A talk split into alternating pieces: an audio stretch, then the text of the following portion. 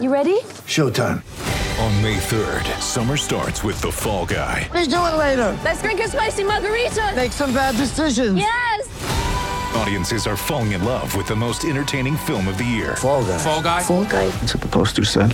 See Ryan Gosling and Emily Blunt in the movie critics say exists to make you happy. Trying to make it out? Nope. Because I don't either. It's not what I'm into right now. What are you into? Talking. Yeah. The Fall Guy. Only in theaters May 3rd. Rated PG-13. Empire.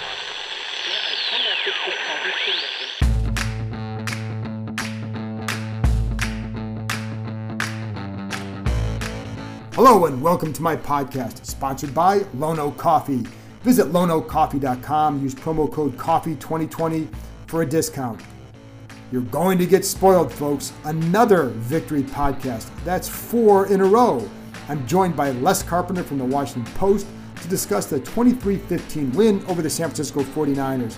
We go over everything from Ron Rivera to Chase Young, Dwayne Haskins, and more. What does it all mean? I share a few observations too. By the way, if you missed my interview with Ron Rivera last week, I'd suggest going back and listening. He was emotional about his cancer treatments. It was fascinating to hear him talk about it. Also, this week, I'll have on John Riggins and Mina Kimes on different episodes. And don't forget to check out my work on ESPN.com. Of course, I have a story up now about Washington being in first place in the NFC East. There will be more throughout the week. Can follow Les Carpenter on Twitter at Les Carpenter. Before I play my conversation with Les, here are a couple thoughts.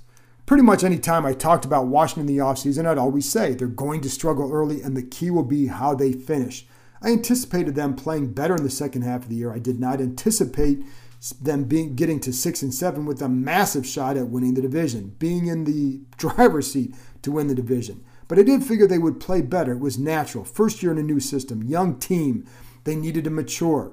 Think of how much time Ron Rivera had to miss because of cancer. Yes, everybody saw him on the sideline, but you didn't see him at the facility after a certain time during the day. He was gone around five or six. No NFL head coach can do that and expect to have great success on the field. Since he's, especially in this situation, since he's been done with his treatments, he's more active, more engaged in practice, bounces from group to group, is hands on when necessary, whether it's visiting with linebackers, defensive line, uh, offensive line, whatever. Is that the reason for the four game streak? No, but it is something that helps. But it's all why I felt they'd finish strong. I felt 6 and 10 would be the record because you looked at the second half of the year and at the time when you're making predictions, it looked daunting. Now you have to think they can get to 8 and 8. Maybe they can get to 9 and 7. They upset Seattle. The bottom line is, though, they've put themselves in a great position. It's funny because I think some people, especially a few weeks ago, would love to have seen them maybe not make the playoffs and get the higher draft pick. Sure, they need a QB of the future, but man, I'd much rather see them showing the growth and resolve that they have in the last month. That's how you build a winning culture, not by going, let's say, 5 and 27 over a two year span. All that means you have, is that you have a ton of work to do. Sure, yes, they need a quarterback of the future, but there are plenty of ways to get one.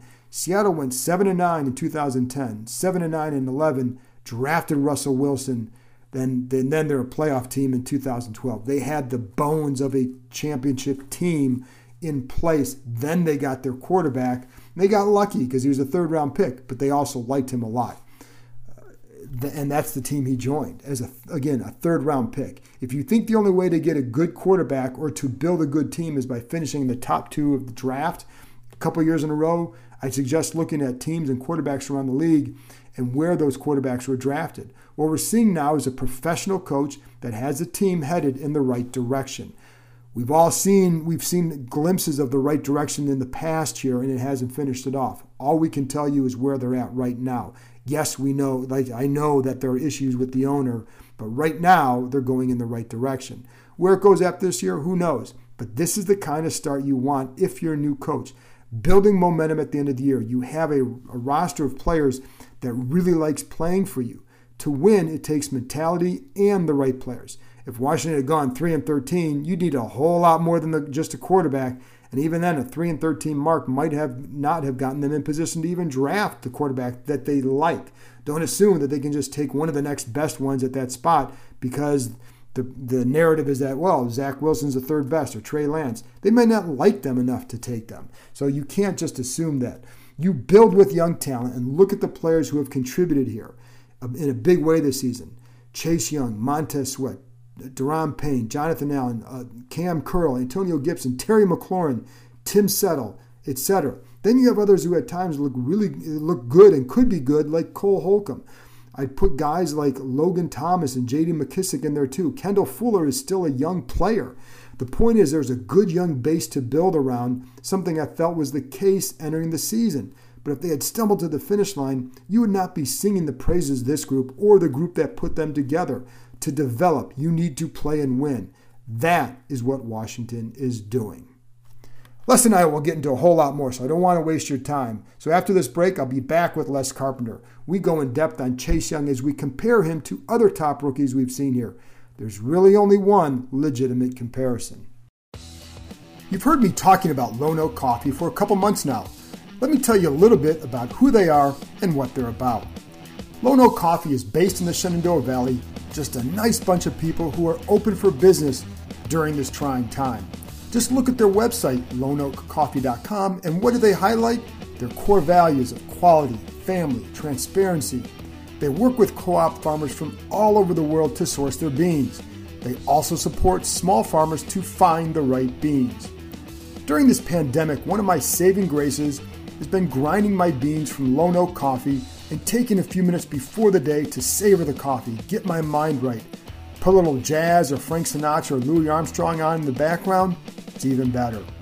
I've enjoyed all their blends, but among my favorites, the Ethiopian Guji, love the berry flavor, the Mexican Chiapas, and their house blend. Start your day off right with Lone Oak Coffee. Visit loneoakcoffee.com, that's L O N E O A K coffee.com. Use promo code COFFEE2020 for a discount. You can thank me later. Welcome back. Now here's my conversation with the Washington Post, Les Carpenter. Well, Les, I'm going to take you back a few weeks ago. I think it was about four weeks ago when you and I were talking, and I said, Les, they're going to go on a four game run.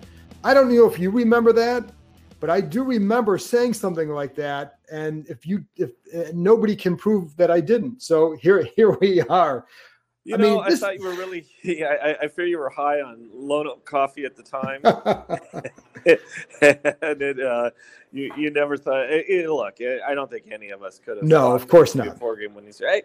But the thing I would say about this, you look at Ron Rivera's teams in Carolina, and they always played very well there at right. this time of year. There were always these runs. I know we've talked about this before. I think we've probably both written about it a lot. Yep, and we did talk uh, about it. Yep they, yeah, they were very, very good second half teams. and They were very good, like into November, beginning of December teams. And I remember thinking that before the season started, with all that was going on, and the fact that they didn't have any time to, you know, any OTAs and a weird training camp and all that, that there would probably be some games early in the year that they should have won, but they'd lose, and then they would be a lot better at the end of the year. The problem was is that there was always this gigantic stretch of three games where you were at Dallas, at right. Pittsburgh, and at San Francisco, and who thought you'd go and through Seattle. those?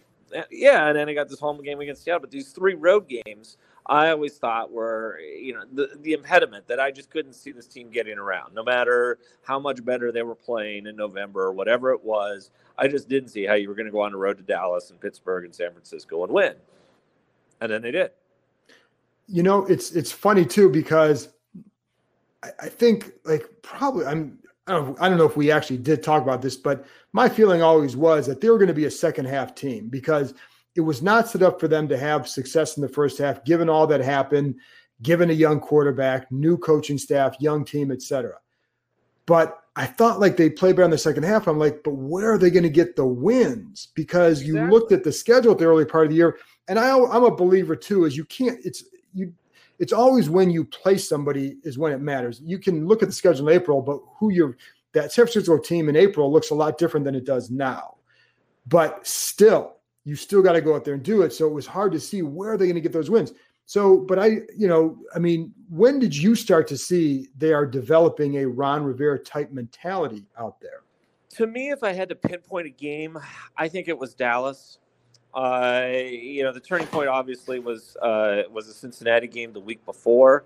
Uh, I always look back, and I hate to even talk about this because you never want to talk about something in a positive sense of being somebody's injury. And and what happened to Joe Burrow was horrible, and listening to his screams in the stadium and all of that it was it was terrible. But the fact that they took advantage of that situation and won that game said, well, that's what you do in the NFL. Right. How many times does that happen to Washington? And so you started to get an inkling of, well, maybe this team's kind of getting it a little bit, but it was Cincinnati. And, and while, yes, Dallas has certainly had its struggles this year, that was a road game, that was a high profile game, a big game, a TV game. And, you know, you could see oh, this that defense is starting to play a little more confident. That week before gave them a little bit more confidence in this game. You start to see that those linebackers that were hesitant before weren't hesitant anymore, and that defensive front was really starting to surge. You were starting to see all of that. And then Alex Smith kind of was stabilizing the offense. And so, I, to me, I always think the da- the Dallas game was the one that said, oh, okay, this is starting to be the team that I think they were imagining. But who thought, okay, they're going to Pittsburgh the next week? That's not going to work out. And at the time, we still thought this game was going to be in San Francisco. And I don't care where it is, it's still a road game, and you still win it. It is. And you know, it's funny because I actually think that the way not having fans at games has helped this team. And whether it was early in the year, allowing them to grow, go through growing pains without fans at the stadium, getting on them. And I think going on the road in this situation and being able to just just go out and play. You don't have to worry about anything other than playing. And if I wonder how much that has maybe worked to their advantage. You know, I think so. The Dallas game was really the only one where there was Right. significant crowd noise. There was a little bit in Cleveland, but uh, Six you know, it was thousand air people. Stadium. Yeah, and Dallas was the one where there was a lot of people, and it was you know sort of that you know it's not fully enclosed because the roof was open that day, but it's still well enclosed. And you know that's a place where if you thought the noise was going to kind of come down and affect them, and I thought there was a couple moments where it got loud, and it didn't. But you're right. I mean, this was you know Pittsburgh was a perfect example. Outside of this very loud horn they blow on, they blow on third downs there, there was no noise at all. I mean, you know, Washington pulled this great. I remember thinking to myself the oddity of sitting in a stadium with in a press box with basically about 30 people and realizing we were about the only 30 people that got to see this Right. huge upset live. And the same thing today. This place was even emptier and, and you know, there was, I think, 200 people in the stands that were friends of family and 49er people. They just got swallowed up in this place, and it was just dead silence. And here's all this, you know, kind of these kind of dramatic moments, and they're just happening in a vacuum. And and it's it's weird because you know you, you've been on the road to these games. You know what these stadiums are like. You know what it's like when you're starting to fall. You know you might be holding a precarious lead in the second half, and you know the home team is driving, and you know there's there's noise, and you know a quarterback might rattle like Dwayne Haskins might in that situation, but doesn't because there's no noise to to you know to upset him. I you know it's it's a very strange year, and it's in the back of my head. I've been kind of wondering what's it going to be like next year for this team? You know, they have this Right. big kind of breakthrough in the second half of the season, and maybe they win the division, whatever it is. What happens when they go back into a stadium with noise? I mean, what's that going to be like? I think that's going to be jarring. with Chase Young, have, I mean, the guy's been terrific and he's made a lot of plays. Have you been surprised by anything he's done? No, no, just because I think we were expecting that this was supposed to be, you know, the once a generational player. And well, you haven't be, seen the big sack numbers, and people have kind of made a deal out of that. There's always that one or two mo, you know, those one or two plays in a game, those moments where you really need the big play. Going back to the Cincinnati game, you know, there was a big play late, you know, when he made that stop at the uh, not late, but in the you know first half where he made that stop near the goal line. Yep. And then there was, you know, each game there's been a play. There was a game in Pittsburgh where he literally you know, pulled a running back back from the goal line on that goal line stand. And so you've seen that these little moments, even ones where he's not the guy that is going to have anything to do with the play. He's not going to he's not going to be able to get a sack or something, but he'll notice that there's going to be a screen all of a sudden and he calls it out and they're able to stop the play before it becomes something that's big. I mean, there's been these moments where he just seems like he's different than everybody else. Both you know, in sort of how he approaches the game mentally and sees it, and how he plays and how he moves and everything else. And so, yeah, I, I think the breakout game was always going to be there. And then today, it just I mean, the one moment Trent Williams comes out of the game, the one play he comes out and he absolutely blows up the, you know, the, you know, the, well, the tackle moves there and, you know, thinks that he's not coming. And all of a sudden he just, you know, barrels in. And, you know, there were several moments today and he sees the ball on the ground, just picks it up and runs. He holds the ball like it's a toy. You know, it's not even like it's a real ball. And it just, there are so many moments where I feel like this is just, it's just a different guy out here. He's just, there's all these other guys and then there's this guy and he's just different. And you know it's funny because he just he does look. I think when you when we watch him in training camp, like he just looks different out there compared to everybody else too. Um, I think it's it's as much. I think this the kid gets it because the plays that you talk about him making are plays that are savvy vet plays. I think that's what jumps out to me is that he makes plays that you would expect of a guy who's been on, in the NFL for several years. Those like I expected big flash plays, but you're seeing four plays or so every game that he impacts just because he knew what was coming. And it played it might be an incomplete pass, but he made that play. There's no stat in that for him. That's what to me jumps out. I am just impressed with his preparation and and how it plays out for him on the field.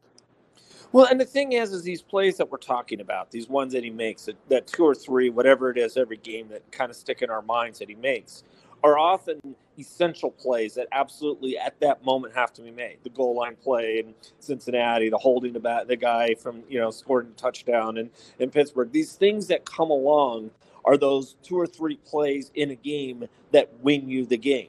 Uh, I remember Chuck Knox used to have some line about, you know, years and years ago, you know, there's like five football plays a game, and, you know, you make three of those football plays, you win the football game, you know, the way football coaches used to talk.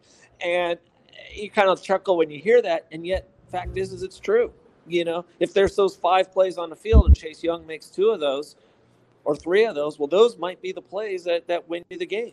And, uh, you know, when we talk about special players, we talk about players that are just, you know, different and better than all the others. That's really what we're talking about. We're talking about the guys who can not get the four sacks or five sacks or whatever it is in a game, but make those couple plays when you absolutely need that play. Right. And Right. that's that's what's so great about it. It is. And sometimes, again, sometimes that play is just diagnosing a screen pass and preventing a guy from getting a first down because you were in the right spot. And, or not even, you know, you put your you put yourself in in a really good spot to stop a play. And those plays matter. I mean, that touchdown was terrific for him, and, and it's it's seven points. It's hard to beat that. But those other plays add up too. And those are like exactly right. Those are winning type plays. And plus, how many guys bring their mom into a press conference on their phone? like he did, you know? So Yeah. Yeah, no, he's uh, he definitely understands what being a star is about. He's a star. He just looks different. He dresses different. Yeah. He, he, I mean, when I talk about the players, I talk about uniform. I, you know, everything he does is just a little different, and it's and it and it just feels bigger, and it, and it feels. Washington, Washington has had good players over the years, and, and you know, and that's and obviously not enough of them in recent years, but there have been very good players here.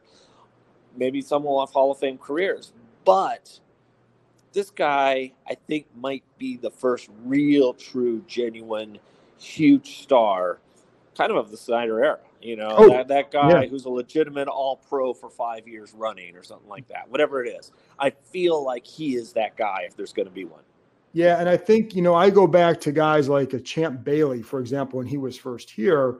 You just knew like this kid is different, and it's like I think I'm watching the start of a Hall of Fame career. Now, I don't want to jump. That was after a couple of years with Champ too, but with with Chase Young, you see that kind of ability to go. Sean Taylor to go down that path. I mean, Sean Taylor, and I should have brought him up first because he was different and he looked different.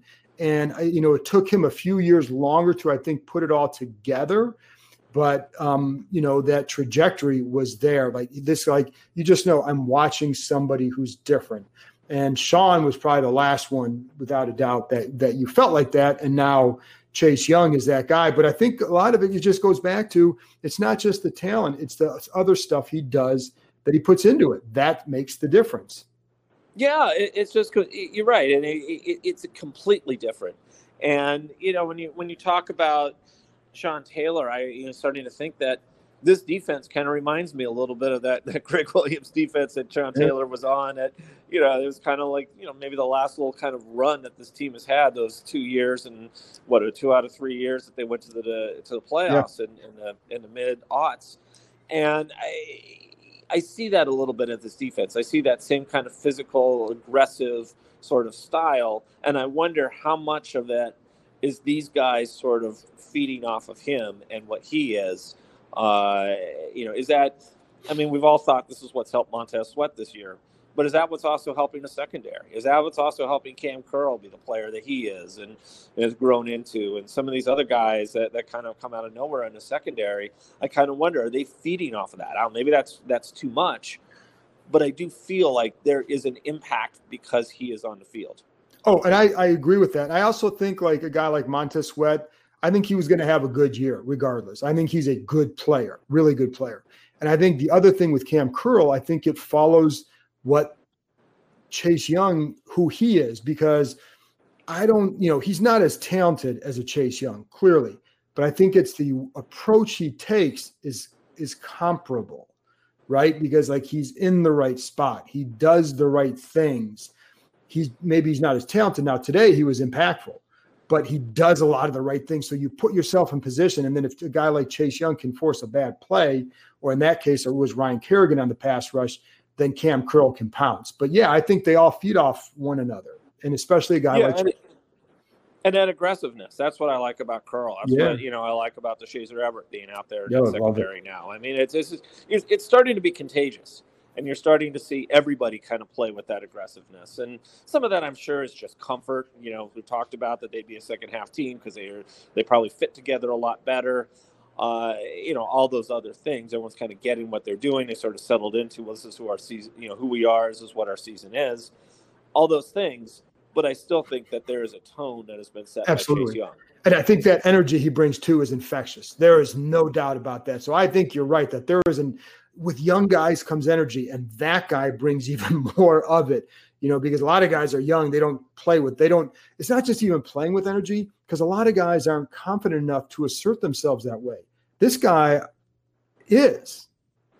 Absolutely, absolutely. I mean, and it's like, it's, like I, I think we both noticed it at training camp. What was it like? Within the first couple days, it was.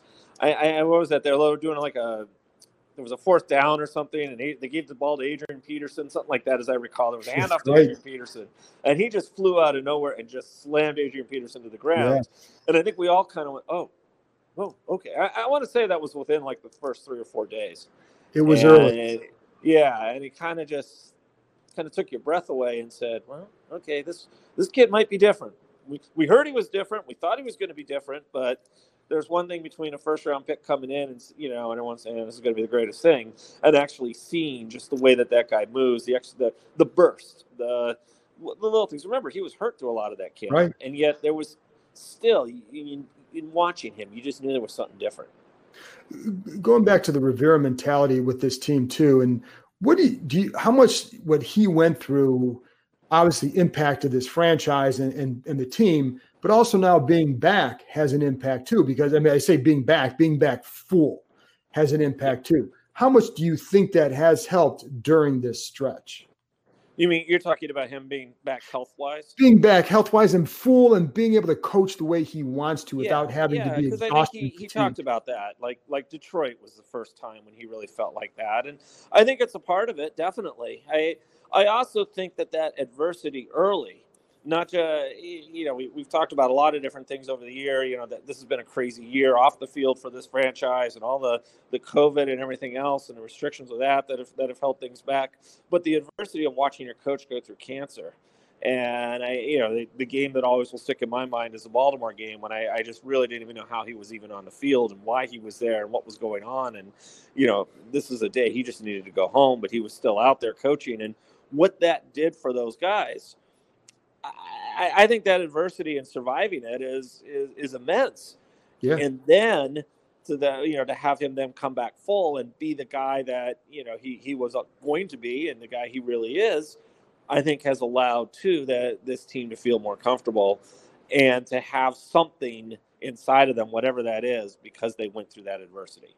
You know, so mm-hmm. much of this game is about surviving adversity Yeah. And you know, he's that's that's kind of what he's about, and that's kind of what the idea when they talk about trying to find identity for this team. That kind of seems what it is, right? You know, Oh, absolutely. survives and grinds and kind of chugs along. Speaking of adversity, Dwayne Haskins got in there today, and for the first time since he was benched in Week Four, what did you make of his play? You know, I thought uh, I I thought he did what he needed to do. That was not a great performance. He missed some throws. There were even some balls that were caught. They weren't perfect throws. He looked at times a little rusty. Uh, you know, obviously, kind of towards the end of the game, you're kind of holding your breath, especially when he almost had an interception. Yeah. But I do think overall, he did what he had to do. He managed the game, and you know, I, I it was interesting to see Rivera's reaction afterward. He seemed very happy with with Haskins' play, and for a person who hasn't seemed very happy with Haskins, you know, in, in recent weeks, that says that I think they felt like he was kind of listening and and you know, sort of took you know took to heart some of the things that they had said that they wanted to see from him. And, you know, I think they felt like maybe he was a little more prepared for this game than he had been for some of the ones when he started. That was the feeling I took from it. And Yeah. go ahead. I'm sorry, I didn't mean to, I didn't mean to cut you off there, Les. But yeah, I think I think that listen, when you haven't played in a couple months, it's hard to go in there and be sharp right away. And it's also, I will also say, I don't, you know, he he Dwayne talked about some of the extra stuff he's been doing, but it's really hard to only start doing that stuff now and then expect to have instant results when you go back in because there was a long way to go with that. So I don't want to make this case like he just he was doing this stuff, he comes in here and he wasn't great and then that's just who he is. We don't, we still don't know. I mean, I know a lot of people aren't going to be happy with what he showed, um, or have already given up on him. That's fine. But if he's doing all that work, it's going to take a long time for it to truly pay off. Um, so yeah, today his uh, his main job was don't lose the game, and he did convert a couple. He did con- you know a couple throws in the first drive, got a field goal out of it, ran the ball well. Um, but there, you know, there's there's a long way to go with him. But if he has to go in there and play, do you think he'd be good enough to lead this team? Well, that was the thing. I mean, I think a little bit of today was about leading. Uh, you know, I, I kind of just finished writing something about this, where you know I sort of start the story by by saying, you know, that you know, kind of the the feeling about this this uh, this little run that the team has had has has been that it all bases, you know, it's all kind of predicated on how well does that right foot of Alex Smith hold up, or that right leg. And today, suddenly, there was well, that right leg. There's a problem. And you know, that thing that we've always kind of had in the back of our minds was suddenly there. And yet he, you know, Haskins came in and you know at least gave them a little bit of comfort that if you have to, you can play him. And it also maybe put a little bit of a thought in their minds as they look towards the future, because I still think maybe the way things have been headed, if Alex can kind of hold together, that Alex might be their short-term answer while they try and figure out a long-term solution, whether it's at, uh, Dwayne or somebody else at quarterback. You know, meaning next year that, that Right. Alex could play that position. Now, maybe that gives you another thought about what, what you want to do next year. Maybe Dwayne's back in the picture a little more. I don't know, but I think it, I think today at least put a little bit of a thought in in everybody's head of okay, well, that's a step forward. Let's see where it goes. Let's see where it goes. And I think the things that we don't know at this point are things that you'd heard about them the first time, which is not always setting the protection rights, not always going through his reads the right way. That stuff that you find out later when he's given some time to when you you know what I mean? Like there's Yeah. still stuff that we don't know about his game. And because those are the things like if he's handling that stuff right, then it's going to improve. If he wasn't handling that stuff right, then there's then he has no future here because it would have been the same mistakes that he got benched for. And we don't know that yet. It didn't look like he was making the wrong reads. Uh, It didn't seem like that. But those are the things that I'd be curious to know more of because that gives us a fuller picture of what they might look at him for the future. Because we see, we saw what we saw on the field. They know what is supposed to happen on those plays. And if he's handling that right, that to me is where he would have improved as much as whatever happened on the field today. So, something Rivera said, a word Rivera said today, uh, and I hadn't seen him use about the Dwayne before. It was poise. Right. Uh, you know, they had they had a ball on their, on their one yard line, and there was some poise and and how they handled that. And and again, obviously, you're not trying to get a touchdown out of that. You're just trying to get off your one yard line. Uh, but I, I do think that there were, you know, eh, eh, we'll we'll see where it all goes. But I I I think it, I got a sense that they were happier. And I also think that again, when we're looking at where this team goes this year, I think a lot of it's going to depend on Alex Smith's legs. Sure. And you know, then that the the worst in some ways happened today. Obviously, the worst would be that he couldn't play anymore. But the worst that had happened in in terms of this game, he wasn't out there, and we saw that you know Dwayne Haskins could still help him win the game. Do you do you think this team? I mean, listen, they've won four in a row, six and seven, and it's funny because we've gone from a team in the NFC East might win with only five wins to now like you might get a team that's 500 or, or has a winning record that wins this division. Where do you think this team goes from here? I don't know. It's a good question. I think you know they they they're doing a good job of staying week to week. Uh, this coaching staff's done a good job of keeping them focused. Uh, the leaders on his team seems to have done a good job of keeping their you know the player the other players focused. And I don't know. I don't know where it goes. Uh, there are you know I think we would look at the schedule and say there are two winnable games out of the remaining three. I would also say that the last three games weren't you know weren't things that looked winnable before. Right. So I, I don't know. I you know I I I still always felt that whoever won this division would at least win it at seven and nine, uh, maybe eight and eight, but seven and nine. Someone would make that run. This is a team making the run now. You know, you only need one to get to seven and nine. That might be enough. Uh, I, I, I really don't know. I really they could beat Seattle next week, and I wouldn't be surprised. They could also lose by three touchdowns to Seattle next week, and I wouldn't be surprised. Uh, right, because it's Seattle. So I just you know. I, I, I think I think we just have to look at it right now. Is this is just something that just keeps going week to week, and who knows where it goes. And you know, Les, like every time I think about this division, and we did an NFC East roundtable with my other the other my colleagues for ESPN last week, and all I keep coming back to is, do you really want to bet against a team that has a coach who fought and beat cancer during the season and has a quarterback who came back from what he did and is out there now? Do you really want to bet against that team? Now, things can go wrong, but like there just seems to be a like we talked earlier. This would be my last question, but there does seem to be a mentality and a resolve that has developed just throughout everything they've gone through. And will that be enough? Yeah, that's a good question. I mean, remember too, they're a little healthier than a lot of other teams. I mean, a lot. Hell, we'll see after the end of today because a lot of guys got hurt. But I mean, you know, they've won these games the last few weeks against teams that have lost some key players. Now, Washington's lost key players for you know for for years now. Right. So I, you know, these things happen in football. You have to win the games when you're playing teams that are a little bit depleted. This was a depleted team today, but you still have to win that game. And so many times this team has not taken advantage of games like this in the past. Uh, and earlier this season, this team wasn't ready to take you know advantage right. of teams like that. Uh, the Rams, the Rams got swept by this team. Yeah, yeah, I, I, and so you know, I I really do think that you know this Washington team has got a little bit more maturity, a little bit more understanding, a little bit more of an ability, and knock on wood for them, health. That I think that you know they they could make a, a decent run here. Who knows? uh, you know, I think it's uh, I.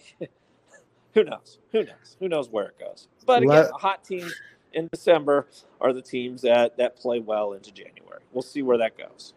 Les, the twists and turns that you and I have covered the last couple years are unbelievable. And this is another one. This is the first time though where it's like it's actually a positive story to write about. So, anyways, I appreciate your time. Have a safe flight back, and and you know, thank you for coming on. See you next week. That's it for this episode. Thanks to Les for joining me, and thank you for listening. You are being rewarded for your patience. And thanks to Lone Oak Coffee for their continued support. I'll be back with another episode. I believe it'll either be Tuesday night or Wednesday morning when I'll have a conversation with former Washington running back John Riggins. I'll talk to you next time.